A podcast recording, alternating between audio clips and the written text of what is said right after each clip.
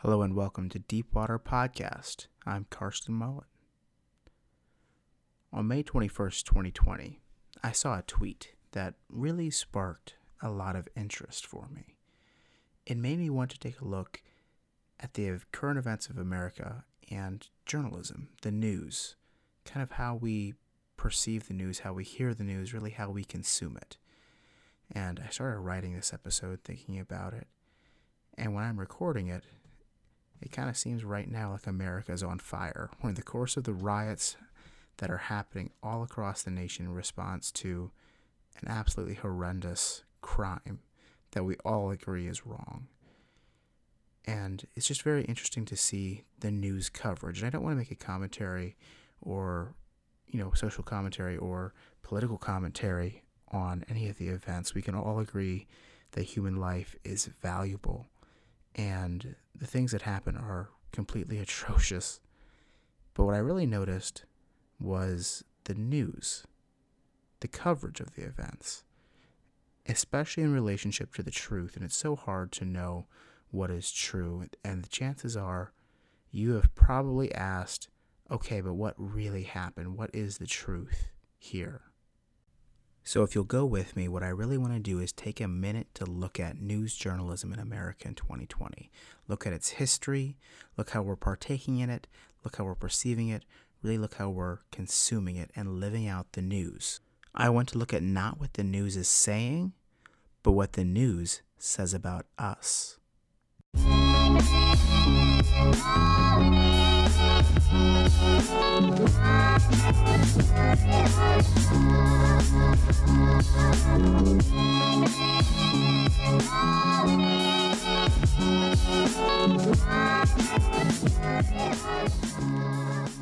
So, what is the news? It's literally short for newly received or noteworthy information.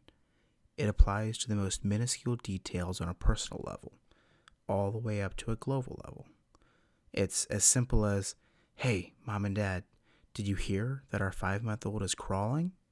And it's just as much news as, hey, mom and dad, did you hear about the elections in Kenya? Both are news. You see, traditional news journalism is what's considered to be widely relevant for a community. Journalism is really just the process of telling you what happened. But now, social media is our megaphone. It's the way news really spreads. Of course, this is an extreme oversimplification. Journalists should be responsible to start with reporting the facts. Commentary is also important, but it's different than the news. We have to understand what an opinion editorial is, where bias comes in, how it plays a factor in there. And what we see now is the blending of the two like never before. A free, uncensored press is absolutely vital for our democracy. I won't spend a whole lot of time explaining the First Amendment or why why we need it, but here's just a short quote from Thomas Jefferson. An educated citizenry is a vital requisite for our survival as a free people. End quote. Not only is it our First Amendment right, it's an absolute necessity. Once upon a time, it was really a select industry that really decided what was newsworthy. They also decided what was media, what was movies, music, producing TV shows, everything like that. If you want to make a TV show, you are aiming for the broadest possible appeal while producing it. Now, with the internet, content does not have to be nearly so broad. You can have a very specific niche and you can thrive right there. So, you have access to all these people who might be interested in a very unique thing that you want to talk about.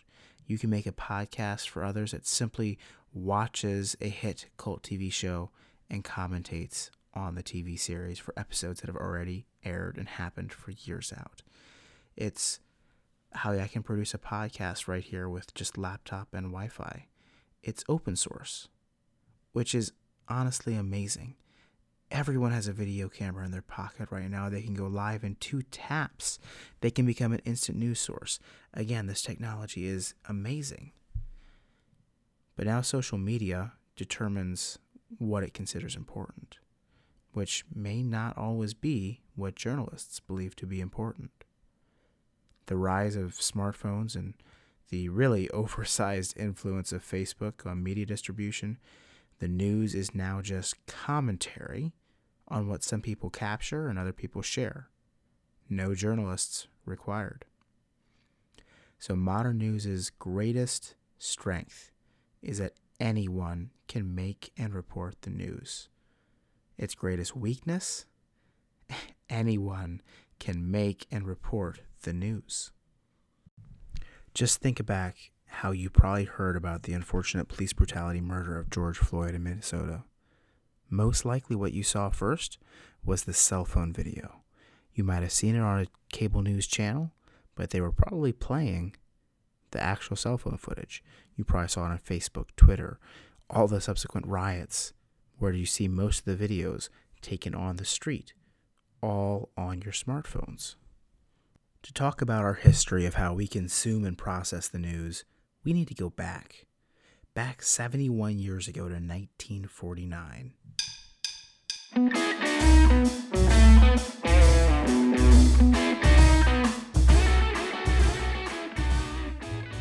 America is blossoming. After many hard years of the Great Depression and World War II, post war prosperity is starting to get underway. All types of companies are making cars, TVs, other goods, jump started the American consumer society. The cars got bigger, the TVs got bigger, 6.2 million new cars sold in the US, and nearly 10 million TV sets enter American homes. A new type of TV programming appears. We call it soap operas. It's named after the soap manufacturers that sponsor it in an effort to catch the stay at home moms. The NBA was founded, NATO forms, China becomes communist, Russia has the bomb, but capitalism was going to save a world desperate for peace.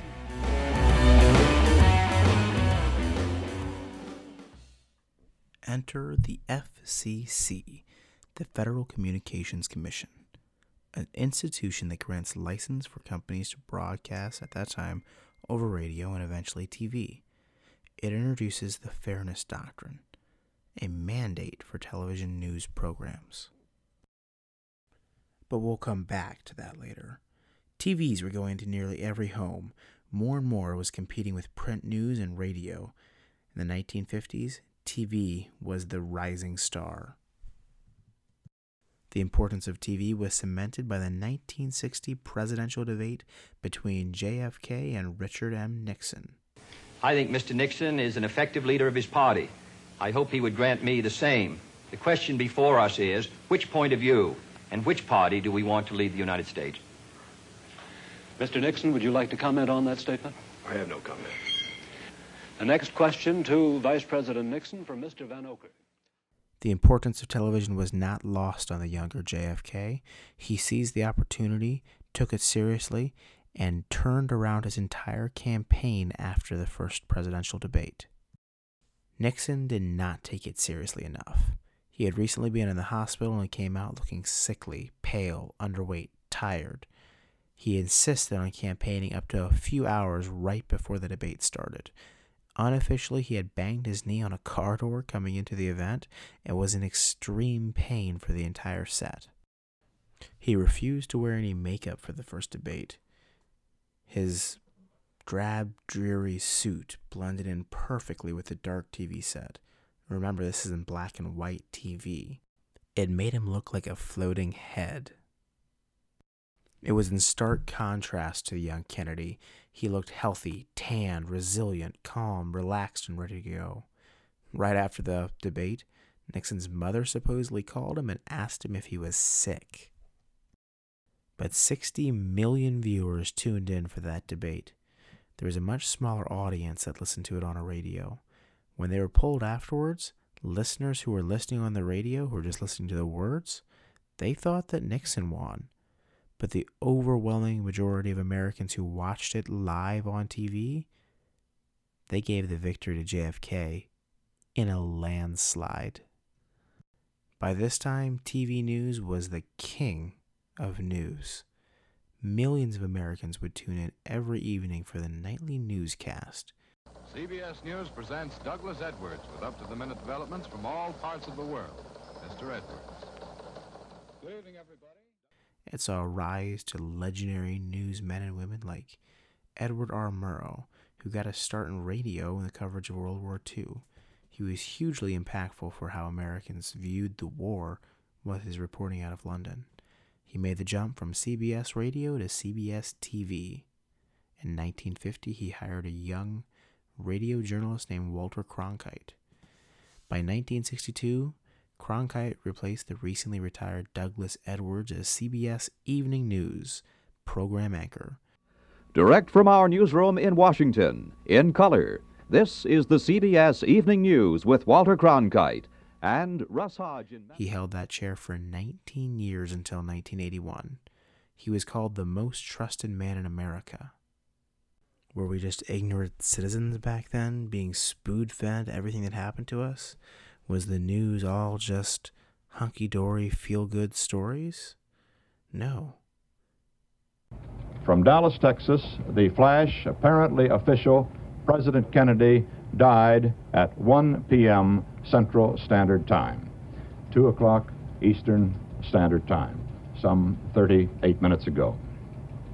There have always been terrible stories because there's always been humans. But ironically, it's the most important stories of tragedy and extremes of the human condition that people remember. That's why people remember Walter Cronkite breaking the news of JFK's death. Now, obviously, I can't say this exclusively, and obviously there was exceptions to the rule, but it seemed to me that news was not about ratings and sensationalism back then. It was just about informing the electorate of the facts. And we could have a whole discussion about all the things that people did not report on and the ethics of that. Yes, there was extreme cases of racial injustice back then. People did not report on and the ethics of that. Yes, there was extreme cases of racial injustice back then. But the journalistic integrity of the people with what they were presenting had merit. It had value. It had truth. Truth that was not always easy so let's go back to that fairness doctrine. Essentially, it had two basic elements.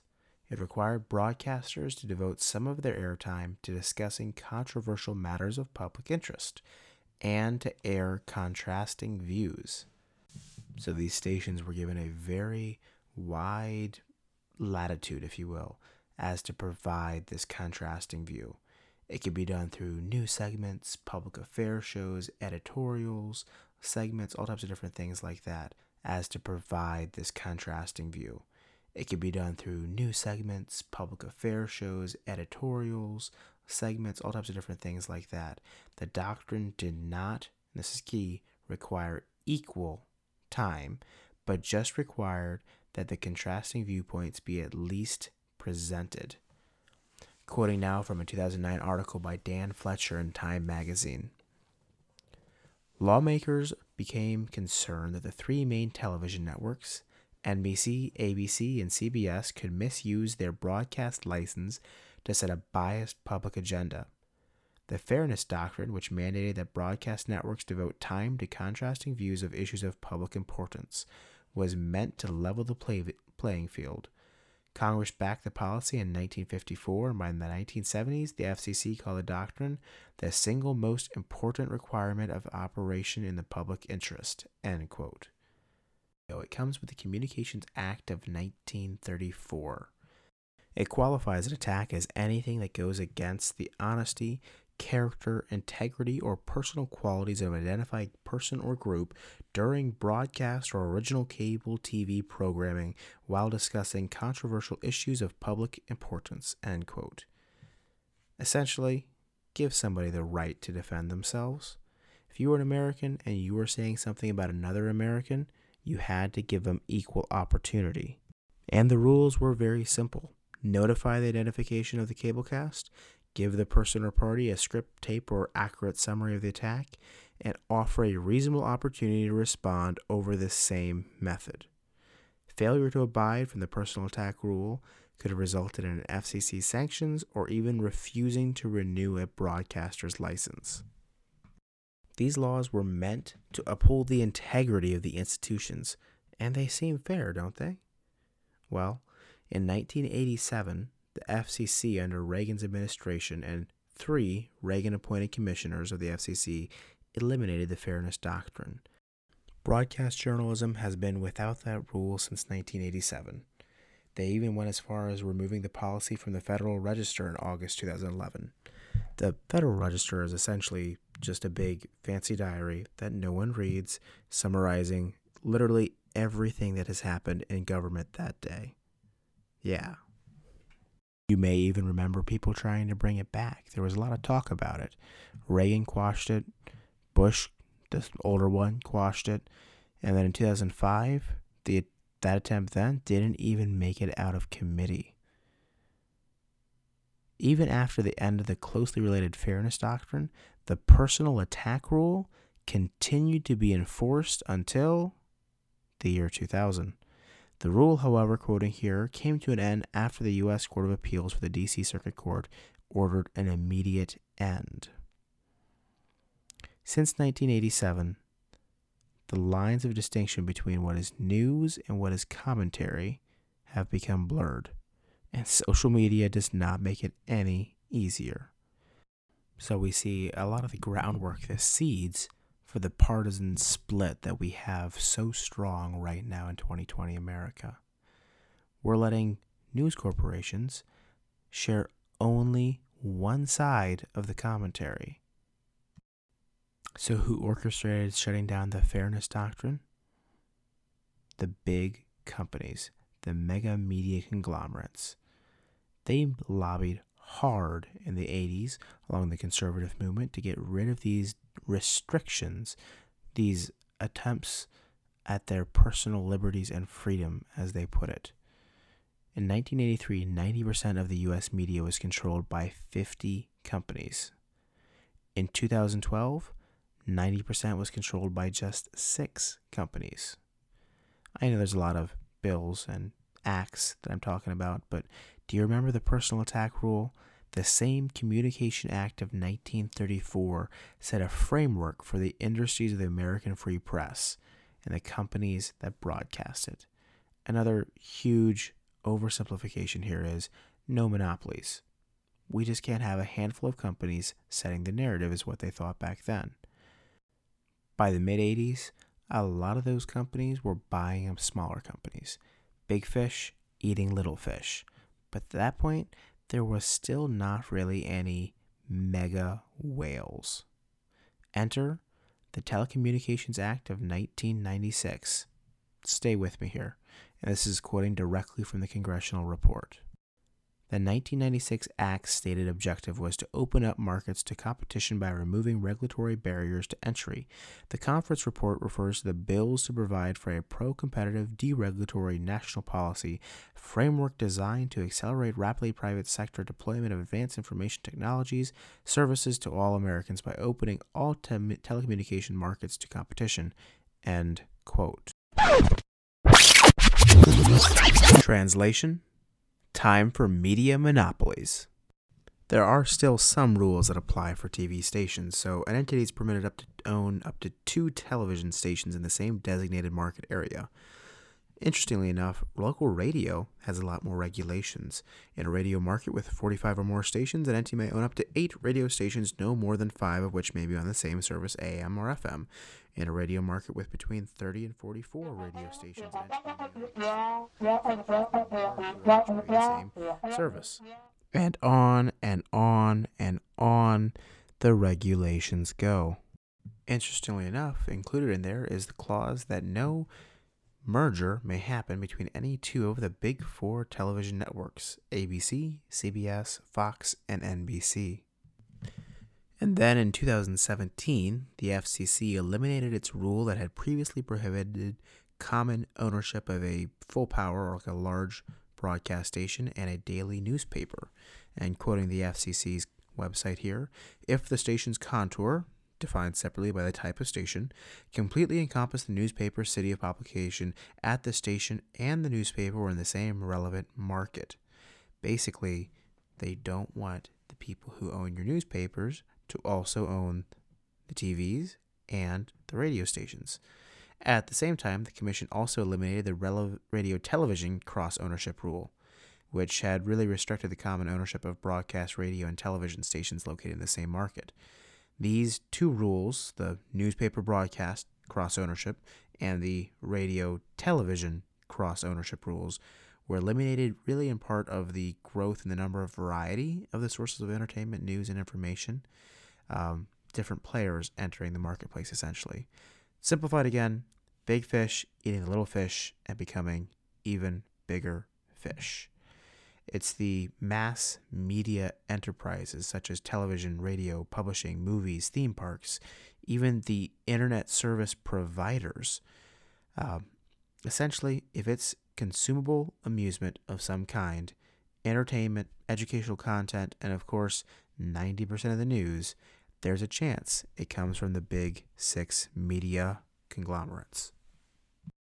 And just who are these shadowy figures, these six companies ruling all of the media? Well, it's actually six companies I can almost guarantee that you've heard of unless you've been living under a rock. Briefly, AT&T, Comcast, Disney, Viacom CBS, Fox Corporation, and Sony. And now each one of those has extreme layers of complexity and companies owning companies and subsidiaries. It's a tangled, twisted web of who owns who and who owns what. And the best way to do it is really just Google and find a timeline map, and you can see how all of the mergers happened and buyouts and all the different things like that. I want to just briefly highlight what the first five really own, and I guarantee you're going to hear many names that you have heard of before. So starting with AT&T, uh, well, in addition to being a phone company, a cellular service provider, and internet provider, it owns approximately 37 major corporations. Like these are the big corporations, including Time Warner Cable, now Spectrum, everything with Warner Brothers on it, movie studios, theme parks. CNN is their major news outlet. HBO, Time Magazine, Life Magazine, DirecTV, Cricket Wireless, TBS, Bleacher Report, DC Comics, actually, Cartoon Network, Spectrum Internet, and interestingly enough, China Entertainment Television. Comcast, which was formerly owned by GE, but they sold it somehow. Comcast owns at least 45 major corporations, including Xfinity Cable, an internet provider. Anything with the three letters NBC in it NBC Sports, NBC News, NBC Telemundo, anything with the word Universal Pictures, Universal in it, Universal Studios, Universal Theme Park. Uh, at least 26 television stations in the United States, cable networks, USA, CNBC, MSNBC, which, interestingly enough, MSNBC is actually a partnership with Microsoft. That's what the MS stands for. Um, NBCSN. And through a separate subsidiary, they actually own the Philadelphia Flyers, the NHL hockey team. Then there's Disney, your children's future boss. Disney owns at least 83 major corporations, including ABC Television Network, cable networks, ESPN, and there is really too many sub channels to name here for this one, but they also own approximately 30 radio stations, music, video games, book publishing companies, production companies, and theme parks. Viacom, despite having the name that sounds the most like a Bond's villains organization, Viacom is probably one of the most tame ones with their content. They own at least 23 major corporations, including CBS, anything you see with CBS in front of it, and 30 news stations and television stations across the country. Last is Fox Corporation, owned by Rupert Murdoch. Fox owns at least eight other major corporations, including the Fox Broadcasting Company, Fox News Group, Fox News Channel, Fox Business Network, Fox News Radio, Fox News, Fox Talk, Fox Nation, Fox Sports, FS1, FS2, Fox Deportes, Big Ten Network, uh, 51% of Big Ten Network, excuse me, Fox Sports Radio, Fox television stations, Bento Box Entertainment, Tubi TV, it's a new one, and 28 local news stations across America.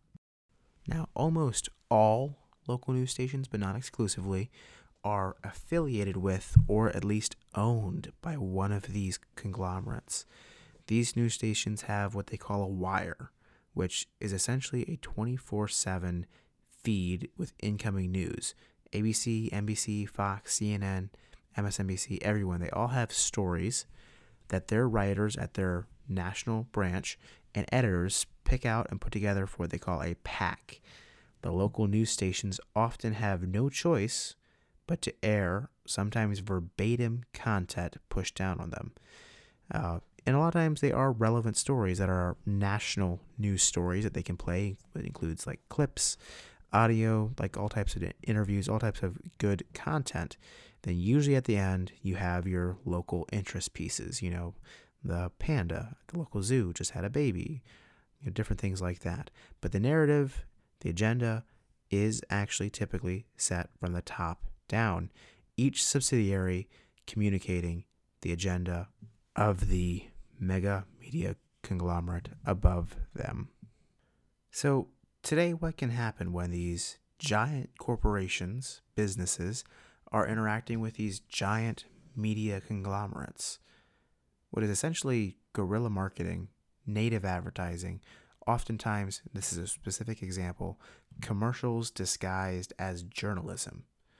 Millions of Americans staying at home are relying on Amazon. Millions of Americans staying at home are relying on Amazon. Millions of Americans staying at home are relying on Amazon. Millions of Americans staying at home are relying on Amazon.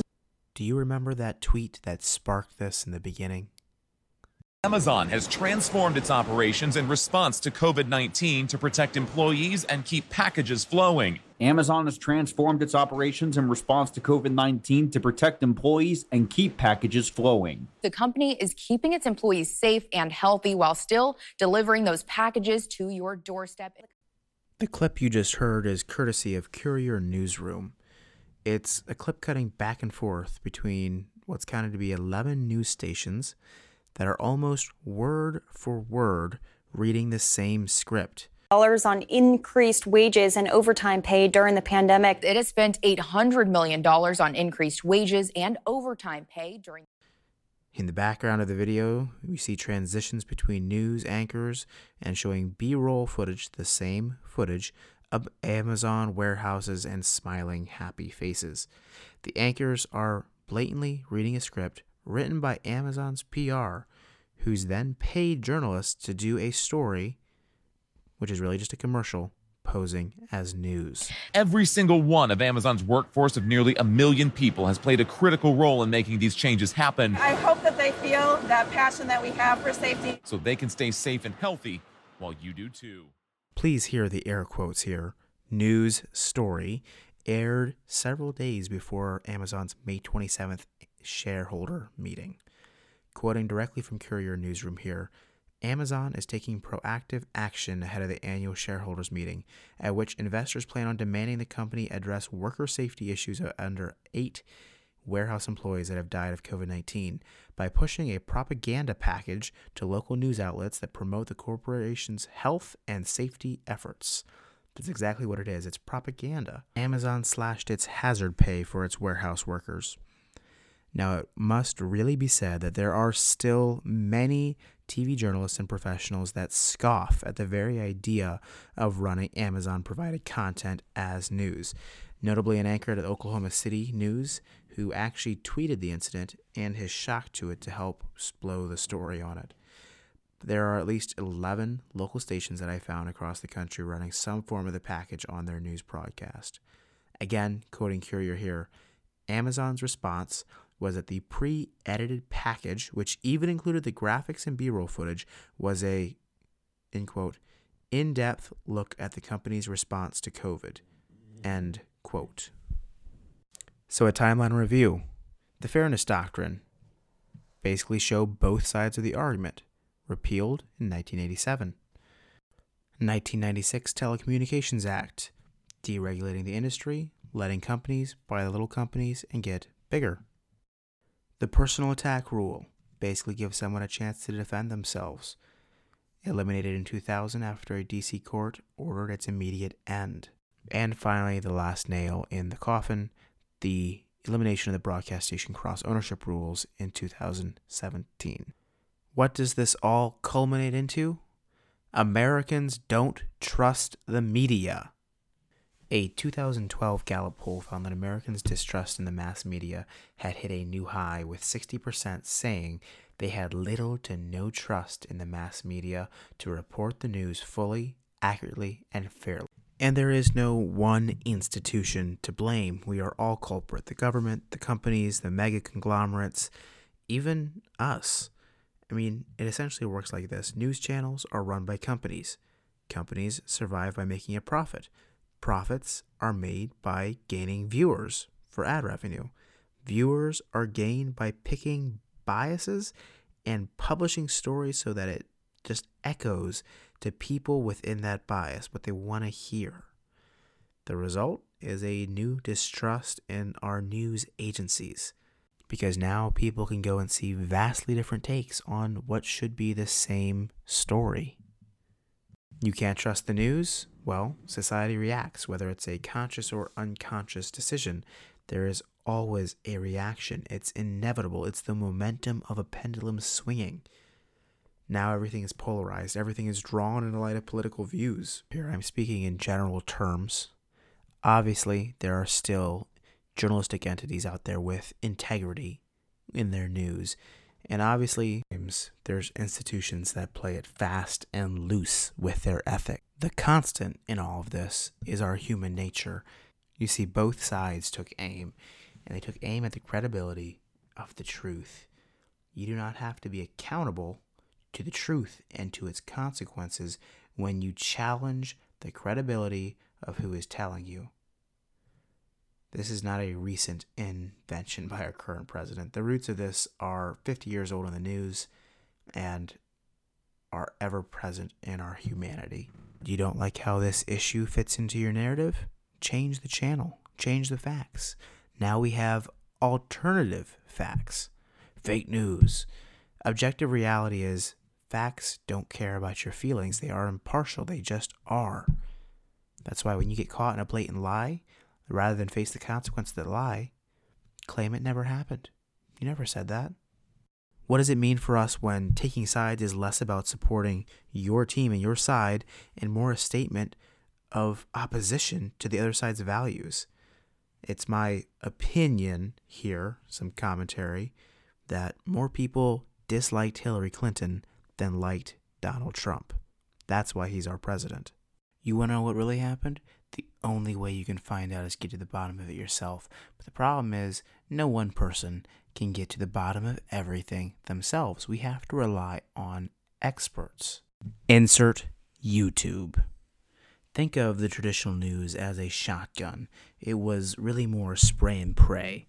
Yeah, you might enter into millions of Americans' homes, but you also are probably playing in an empty hotel bar for no one to see. Think of the internet and YouTube as a rifle, focusing in on a specific target, focusing in with specific information and specific ads. And that target? You. So let's chat about YouTube. YouTube is a fantastic tool and I use it all the time. It is extremely useful for so many things. But like any tool, sometimes the bigger and more useful also means the more dangerous when abused. A hammer that builds a house can also be used to destroy a house. A nail gun is a technology that makes it way more effective than hammering in each nail by hand, but has anyone that has shot a spike through their foot can tell you it is a lot more dangerous than a hammer. But I'm positive that anybody that shot a spike through their foot could probably tell you it is a lot more dangerous than a hammer. Tools are useful. Tools are dangerous when they're misused. It's all about how you use them. So YouTube has 1.8 billion, that's billion with a B, users every month, and those are just the ones who are logged in. It is easily Google's most profitable and most used service, even surpassing Gmail, which I guess is not that huge of a surprise. Anyway, its goal is to overcome Facebook's 2 billion users. In 2019, YouTube's net was $3.8 billion. Projection for 2020 is over 4. Their projection in 2022 is over $6 billion. And I think they're going to reach it. These statistics are relevant as of 2019, but they had 300 hours of video uploaded to YouTube every minute. Over 5 billion videos are watched on YouTube every single day. YouTube gets 30 million visitors per day. In an average month, 8 out of 10 18 to 49 year olds watch YouTube. By 2025, half of the viewers under 32 will not subscribe to a pay TV service. Six out of 10 people prefer online video platforms to live TV. The total number of hours of video watched on YouTube each month is 3.25 billion. There is over 10,000 YouTube videos that generated over 1 billion views. 80% of YouTube's views are from outside of the United States. For the key 18 to 49 year old demographic, YouTube has more viewers than any cable news network. YouTube's watch time is up 60% year over year, the fastest growth in two years. You can navigate YouTube in a total of 76. When YouTube launched, it was the same humans that we've always had, but it was a different internet. It was launched in 2005 and it was revolutionary from the beginning. But the true vision for its potential was really seen by Google when they bought it for $1.65 billion in October 2006. But it had a problem. You see, for years, YouTube was kind of like a online catalog for one video that you watched and left. Often it was something that got emailed around. Uh, it was bloopers, videos, things like that. Something like Charlie bit my finger. You watched it and exited promptly. Done. So, Google, being a company that likes to make money, and that's something companies want to do, had to find a way to make money on YouTube. There was a lot of talk about whether they should charge the creators to have an account or maybe charge the viewers. Surely it's big enough people will pay to watch YouTube, right? Google bet on itself. You see, they knew their biggest source of revenue would no doubt come from ads. Now, you probably remember a time on YouTube where there was barely any ads, if any at all. Google first started to introduce them on their most popular videos and then gradually increased them more and more and more. Now, every single video, it seems like, that has more than a thousand views will probably have an ad. Smaller videos typically play for free. Google was able to do this because they had such a huge market share. And it's simple more watch time equals more ad time equals more revenue. According to former employees, YouTube set a goal for themselves. In 2012, they set the goal they wanted to get 1 billion hours of watch time in a single day. They want to achieve this goal by 2014. So every decision that the executives made was made in light of their goal. Everything was working towards that 1 billion hour watch time. And early on, their groundbreaking move was the recommended videos bar. It's that box of thumbnails that's on the right or left of your video recommending videos like the one you're watching. It was a gold mine. In fact, it still is. In 2019, 70% of new video views come from the recommendation bar. Along with that was the autoplay feature. It's that thing that times down after you finish watching a video, like 15 seconds till the next one starts. Why give someone a choice? Let's just start playing the video. And the algorithm here is the key to the whole thing. Algorithms exactly like what Netflix uses or Spotify to curate items or videos in this case exactly personalized for the viewer, something TV could never accomplish. Today, every tech company worth their salt has an algorithm that they use to track you meticulously online and sell you more ads. It's like an ice cream company learning exactly the right combination of custom flavors that you love so much, and all it makes you want to do is eat more ice cream. The goal is to get you have more and more watch time. So that's why in spring 2019, when my wife got pregnant for the first time, she started receiving ads, and pretty soon I started receiving ads for specific newborn products, baby products, parenting issues, parenting magazines, all types of things that we saw across all the platforms Instagram, YouTube, Facebook, Twitter. We saw them everywhere. And this was a month before we told any of our family or friends that we were even pregnant. These huge impersonal corporations knew a very, very personal fact, a tidbit of news about us before the people closest to us did. So in 2012, when YouTube has set this goal of 1 billion hours of watch time, their custom algorithm was going to take them there. And the way it worked at that time, it was based upon popularity. So, for example, if you watched a video about how to start a fire with two sticks that has 4,500 views, from there, the recommendation goes upward to broader and broader popular videos, so it might recommend a camping survival video with 15,000 views. And from there, it might recommend a review of a backpack that has 45,000 views. It was based on the number of views and YouTube saying, okay, if it has a lot of views, it must be more popular and more specific for you.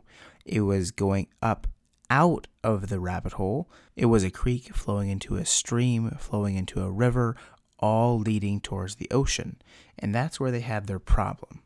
In their offices in YouTube, they had a problem they called the Gangnam Style problem.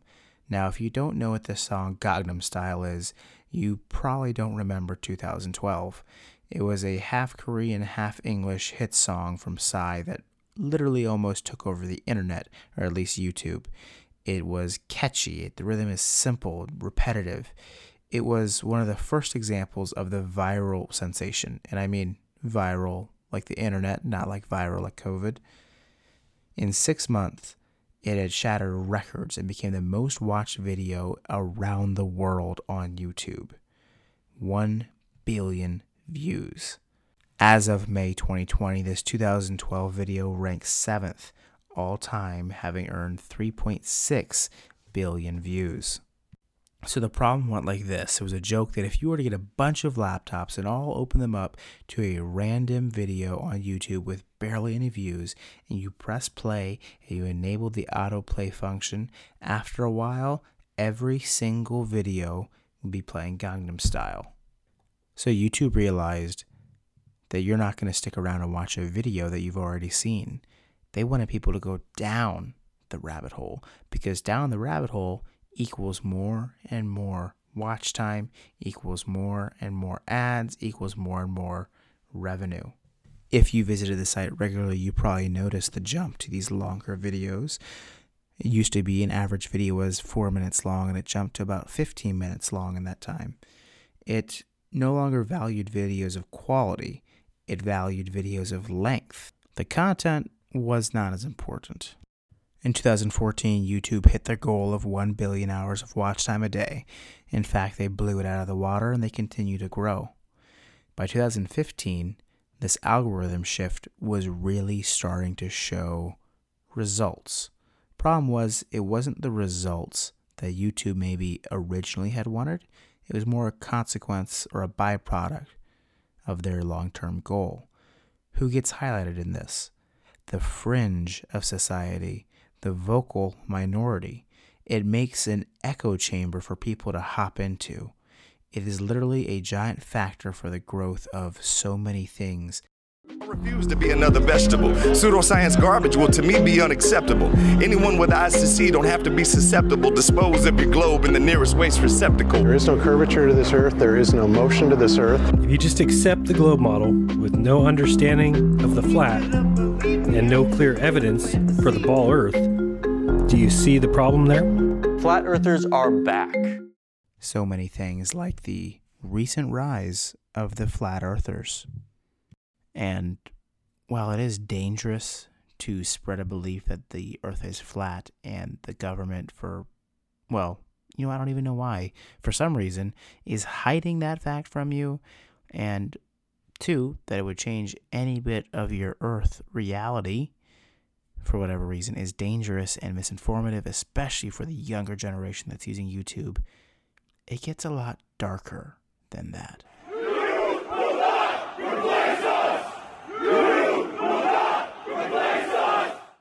Suddenly, the internet allows people to have a community to meet together, to find each other, to echo their own opinions back and forth. And you see both sides take up arms. The extremes of both sides get pushed. Conspiracy theories get sunshine. It can grow faster than ever before. We see QAnon, deep state, Russian collusion, the alt right, neo Nazis, the KKK, people spewing commentary of hate, racism, sexism, bigotry, pushing a nasty, ugly ideology. One people, one nation, and immigration. You see the rise of the alt left Antifa. Racial unrest in America seems to be pushed to a boiling point even then in 2014, you see Ferguson, Missouri. 2015, the Baltimore riots. And what's happening is it radicalizes both sides. It takes things that should be meant for good, for social change in America that America needs, like the Black Lives Movement. It takes it and it highlights the worst side of rioting and unrest and cruelty that can happen in a protest. Just look right now what is happening to America. Thank you. President Trump today called George Floyd's death a quote grave tragedy. At the same time, he issued new warnings for authorities to crack down on protesters.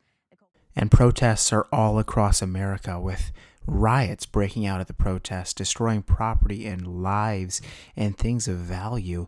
Even restoring law and order becomes a politicized decision. And I think we can all be on the same page here that what happened in Minnesota to George Floyd was atrocious, was a crime, and the cop should face the penalty. But I think we can all agree that looting and rioting does no benefit to society, yet it's always drawn in the light of politics. And ask yourself, where are you hearing about this? Are you getting it from news or are you hearing it from news feeds? Because there's a big difference. Instagram, Twitter, Facebook, all of these places, no journalists required. Everyone can report the news. But the irony is, if everyone couldn't report the news, we would never hear of George Floyd.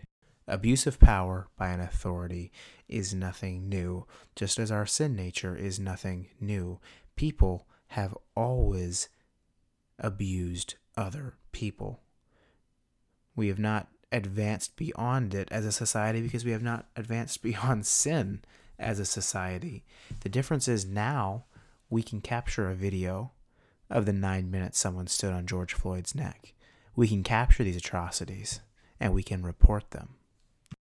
Maybe you heard the reporting and the conspiracy theories that all of the rioters are instigators paid by George Soros, and that in Minnesota, the first time the riots happened, none of the people there were actually from the state of Minnesota. We didn't make an enormous number of arrests, but every single person we arrested last night, I'm told, was from out of state. That clip is from a news conference directly after the May 29th uh, riots by independent St. Paul Mayor Melvin Carter. What we are seeing right now is a group of people who are not from here. Thoughts were also echoed by Minneapolis Mayor Jacob Frey, who said the protesters are coming in largely from outside the city, from outside the region, to prey on everything we have built over the last several decades. End quote. Here is the mayor, Melvin Carter, talking more about his connection to the movement.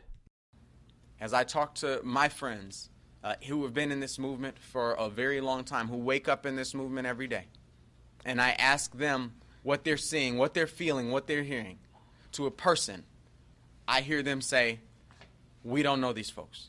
We don't know these folks who are agitating. We don't know these folks who are inciting violence. We don't know these folks who are first in to break a window. It's amazing how quickly these rioters organized to move into a region being flown in and bust in to instigate riots. The local government is telling us that these people are from out of state. Obviously, there's something bigger at play here, right? Maybe you heard this online somewhere. You probably saw some sort of news report. Maybe you saw it on Twitter, just a clip of him saying, These are outsiders. Does that sound familiar? Does that nationalist rhetoric sound familiar? Is this one side trying to change the news cycle, trying to change the narrative? I will say it's convenient for the citizens to not be accountable for their actions of their rioting and looting when it was obviously Soros funded outside instigators. But here's the important part that's not true. It's false. According to reporting by Theo Keith at Minneapolis Fox 9, 84% of those arrested had local addresses. According to Brandon Stahl of the city's KARE 11, reporting that 86% of those arrested Friday night and Saturday morning were local. At first, the state officials speculated that it was because people who arrested gave false addresses. Maybe Melvin Carter didn't know the people in the movement as well as he thought, because Carter later had to walk back his comments, saying he learned that the arrest data was inaccurate. But he was sure to clarify that he was not the only official in the state who blamed the violence on outsiders. Well, I guess we'll let you off the hook since you weren't the only one. You know, kind of like a rioter. So let me ask you which story did you hear? Did you hear the mayor claiming that everyone's from outside? Did you also hear the next day or two when it was redacted and he came out and actually said he was incorrect? Perhaps you even experienced someone doubling down and saying, no, all of those other news reports saying that 85 to 86% of the people were local were false. It's fake news. It's an even deeper conspiracy theory. There shouldn't be a system that pits commentary versus news. As an example of the commentary my wife showed me the other day on the phone, a lifestyle blogger, a cookbook blogger of some kind that, you know, typically refrains from political statements, but just had to post about how all lives matter. And the chances are you've seen more posts on your timeline in your news feed of people making commentary on news than you have of actual news. This blogger said all lives matter and and the comments were roasting her because of how we consume the news is why you see people posting political statements on Facebook and Instagram taking sides on the whole thing. Some sides saying Black Lives Matter, other sides saying all lives matter. But what we have to understand is the Black Lives Matter movement is not denying the value of all the other lives. You don't go to a house that's on fire and stop the firemen and say, hey, don't all houses matter here? Are you saying my house isn't valuable? Well, the one house is getting burned down. The fact is that the recipients of police brutality in America is more a problem of the lower socioeconomic class amongst us. And we as Americans have to be prepared to acknowledge that that class is disproportionately people of color. America is paying for its history of systemic racism. And we have come a long way as a country in correcting the institutional racism, which has gotten a lot better. But we still, as a country, have a lot of healing to do. I don't really want to go further into that issue on this podcast platform, but I hope you realize that that last little bit there with the thoughts on the rioting and racism in America is commentary, which is just my opinion. So, we're coming to a close here shortly, but before we do, go ahead and get some tinfoil and fashion it into a hat because let's talk about conspiracy theories.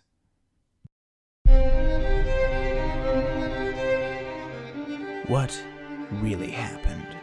What's really going on? Let's pull the curtain back, sheeple. The truth is out there. You just have to know where to look. It's on the internet. Where to find these hidden figures, these ancient mysteries, these long forgotten truths. Who are they? What are they? Illuminati, Freemasons, Bigfoot, Flat Earth, Area 51, UFOs, One World Order, MK Ultra, Lizard People, Alex Jones, Gay Frogs, Chemtrails, Michael Jordan playing baseball to avoid a gambling suspension, Denver Airport, New Coke, 9/11 5G, JFK, the CIA, and the KKK. Wake up.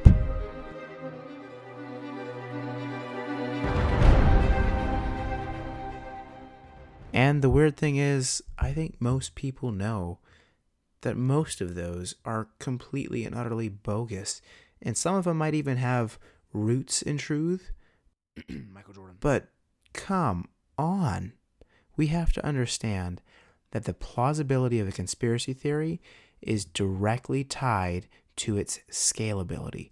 I cannot deny the existence of actual conspiracies. I'm just asking us to be rational and look at it with plausibility. Essentially, the bigger and more crazy and more outlandish, the less likely it is going to happen.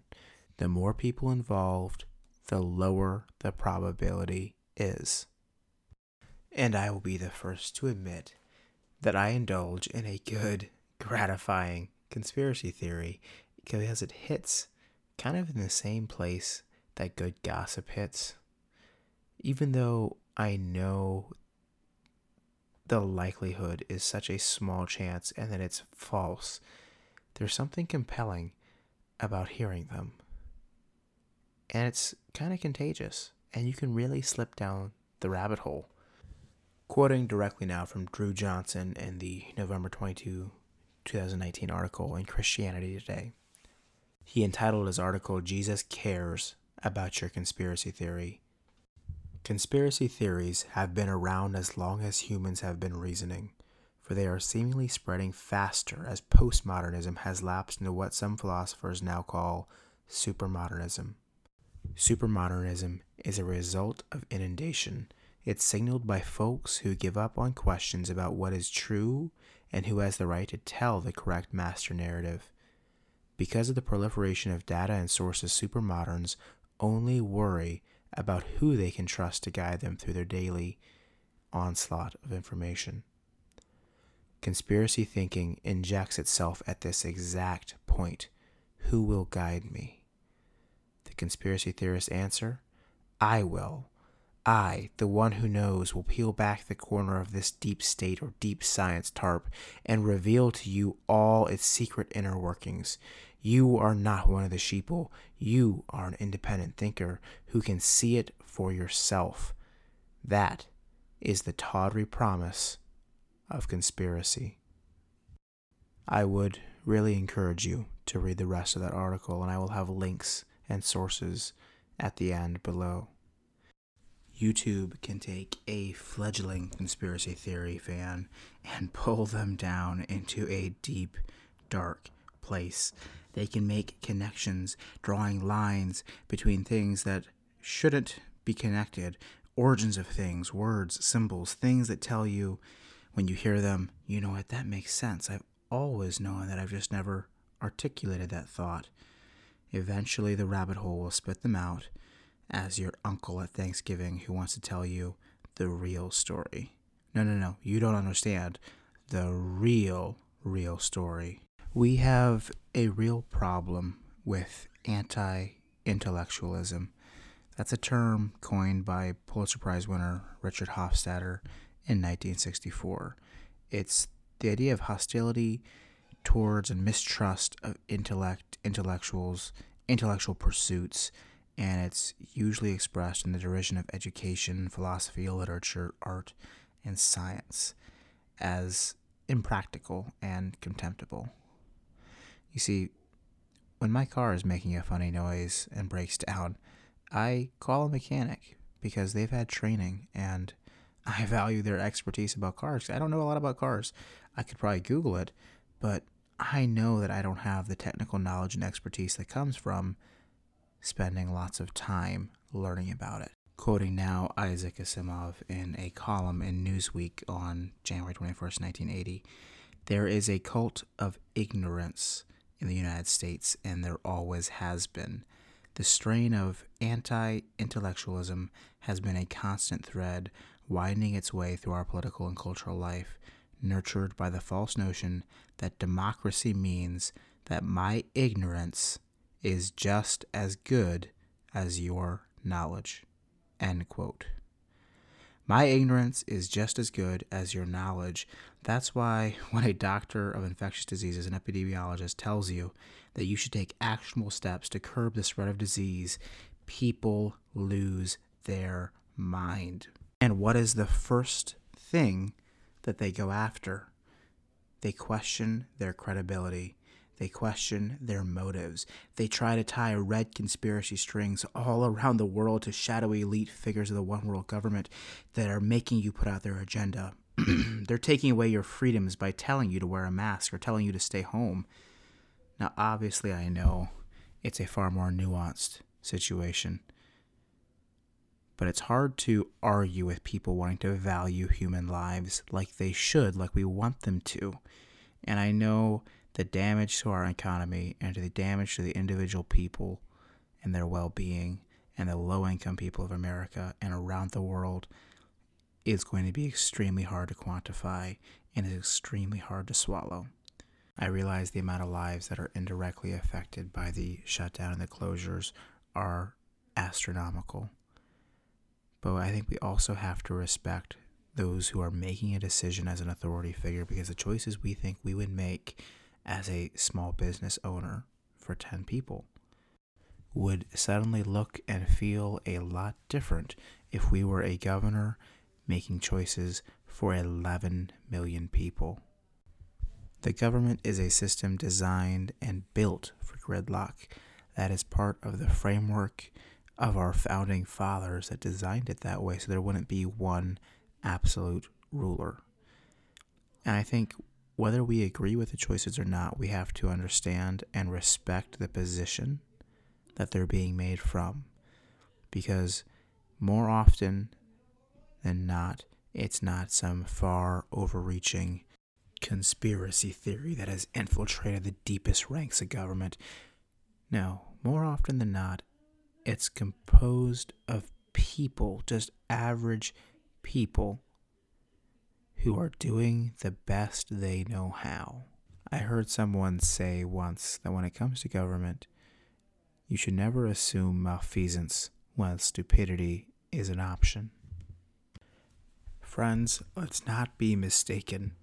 Having to shelter in place or wear a mask when you go outside is not risking your democracy. Not valuing and clinging to absolute truth is threatening your democracy. And just because things are not the way they should be doesn't mean you should stop wanting things to be the way they should be. It's okay to want truth. You should want to want truth. The it's all relevant worldview that our culture has is nothing new that came with TV or the internet. It's a problem that has always been there, but it's just expressed differently than before.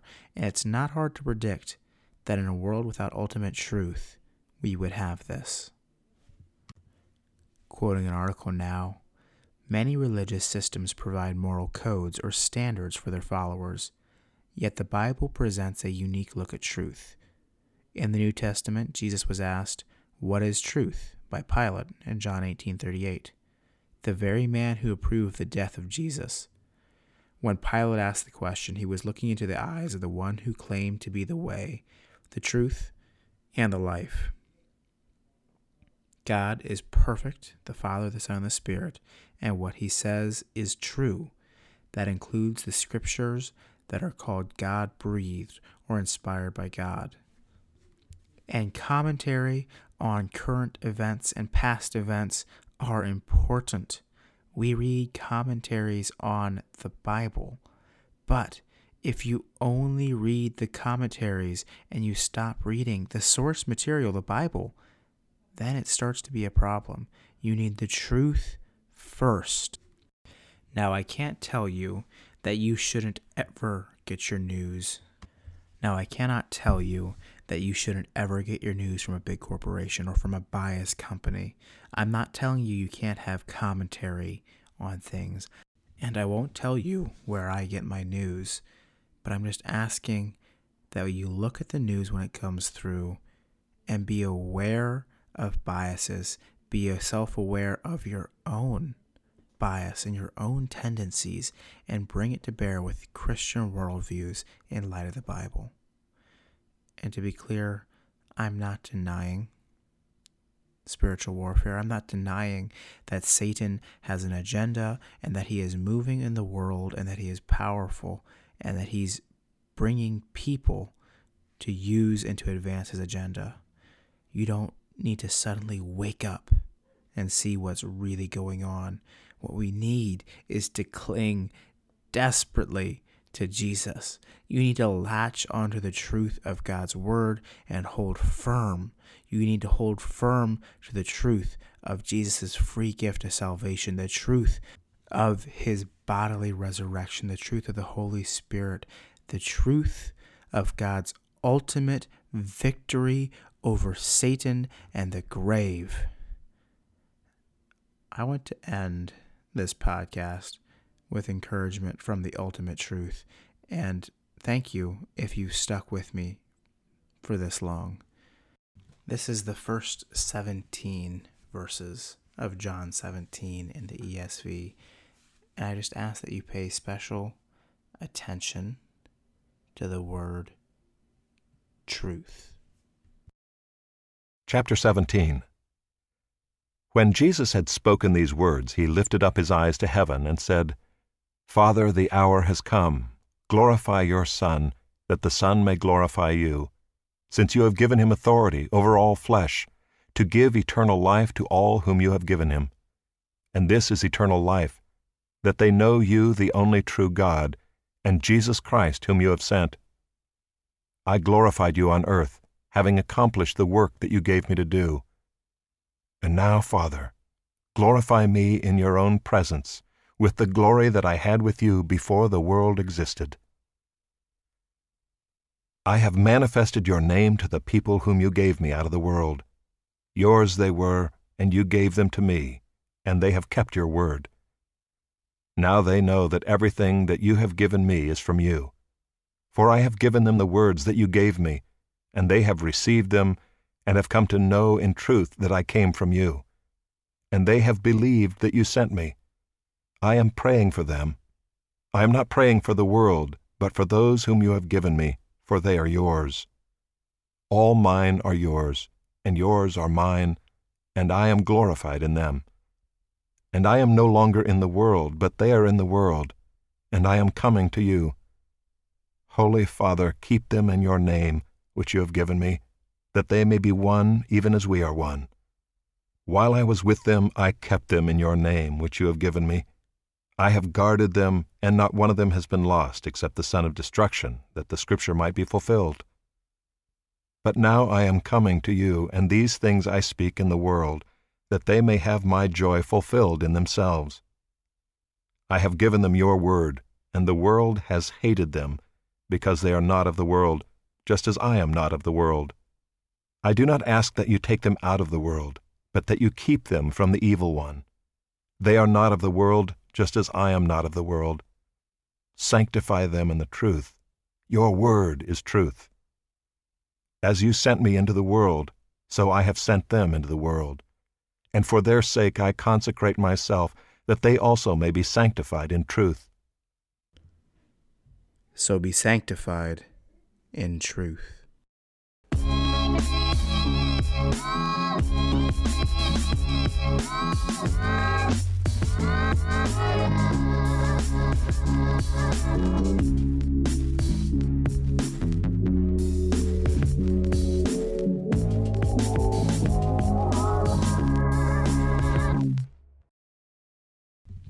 Now, if you listen to this podcast and you enjoyed it, I would really love to hear from you.